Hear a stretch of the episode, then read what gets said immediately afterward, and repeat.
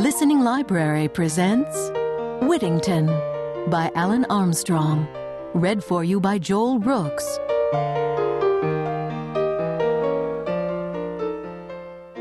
Chapter 1 Whittington Meets the Lady. She was the ugliest duck he'd ever seen. Purplish black with splotches of white on her wings, red wart skin around the neck, a pink bill. Her eyes were bright black dots. She was lopsided and lurched as she walked from the barn to her bathing place. She bobbled her neck to balance. Her feet were orange. There was a cold wind. It smelled like snow. The cat hunched under a bush, wrapped tight with his ruff up. As the duck approached, the cat eased out. He was the color of old metal, broad faced with thick whiskers and dark lines that ran from his nose to his forehead and down his back and sides. His coat was rumpled and slack. For all, he was big. His paws were black. His tail was thick and ringed with black circles. It swelled out at the end like a fox's brush.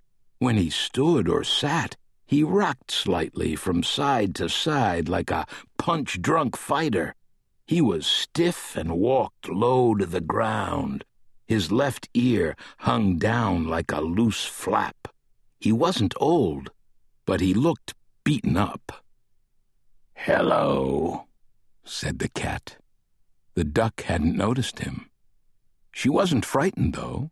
She was large and old and long past scaring, if that's what he had in mind. She stopped and gave him a long look, moving her head up and down, then twisting it around, checking what she saw with each obsidian eye, which is the way it is with ducks when they have time.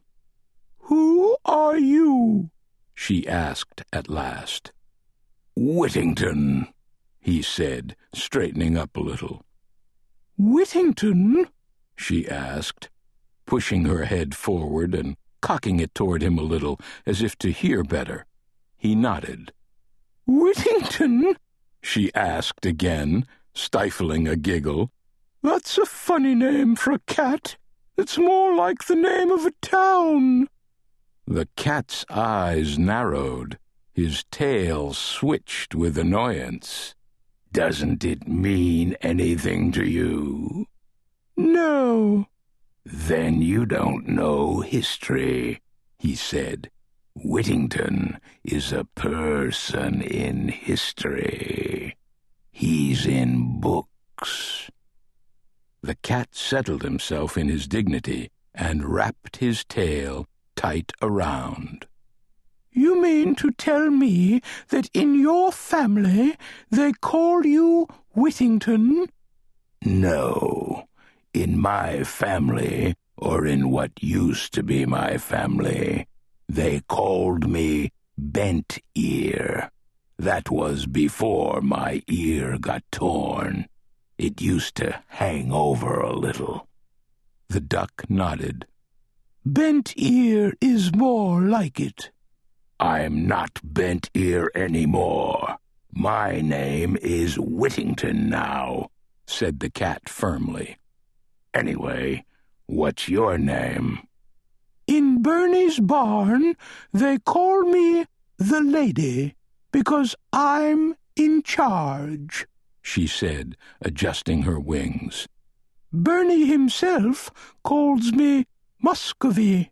Why, I don't know. I'm no more from Moscow than he is, but people and cats like to make up names. Again the cat's tail flicked and twitched, but he kept his tongue. So what do you want, Mr. Whittington? asked the lady. She settled so she was aimed into the wind and began billing her feathers to keep them lined up and fluffed. She had more than a thousand, and they required a lot of care. A place to live. She jerked her head around in surprise. You don't have a home? I did, said the cat. A boy took me in when I was a kitten. Then they sent him away because he read things backwards. They were ashamed. They'd both been to college and graduate school, and here they had a child who couldn't read. They sent him to a special school out west. They said it was the best thing. He was going to take me along, but they said no. His voice trailed off. And? the duck asked gently. They never loved me, the cat said, looking away. When the weather got cool, the man started jogging in leggings. I'd be waiting by the door when he got back. If I brushed his leg, he'd get a shock. He'd kick. I'd bite. With their boy gone, they began to wonder why they should care for his cat. When I got into a fight and killed the Tom next door, they threw me out.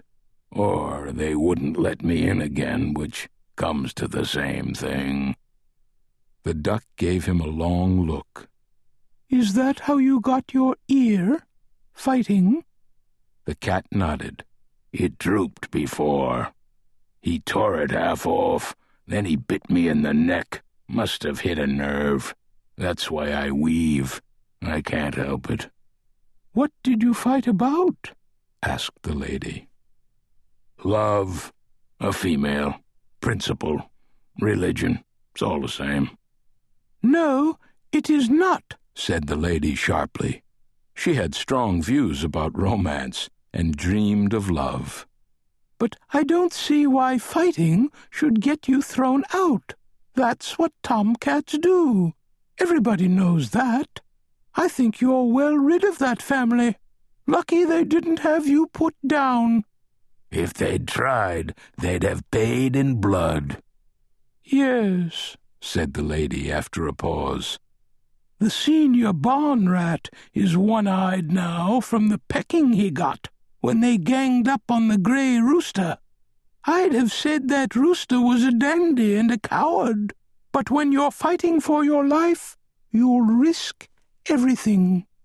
She gave a shudder, her way of shaking something unpleasant from mind. Why don't you try for another family? Wait and meow by a neighbor's door and see if they'll take you in.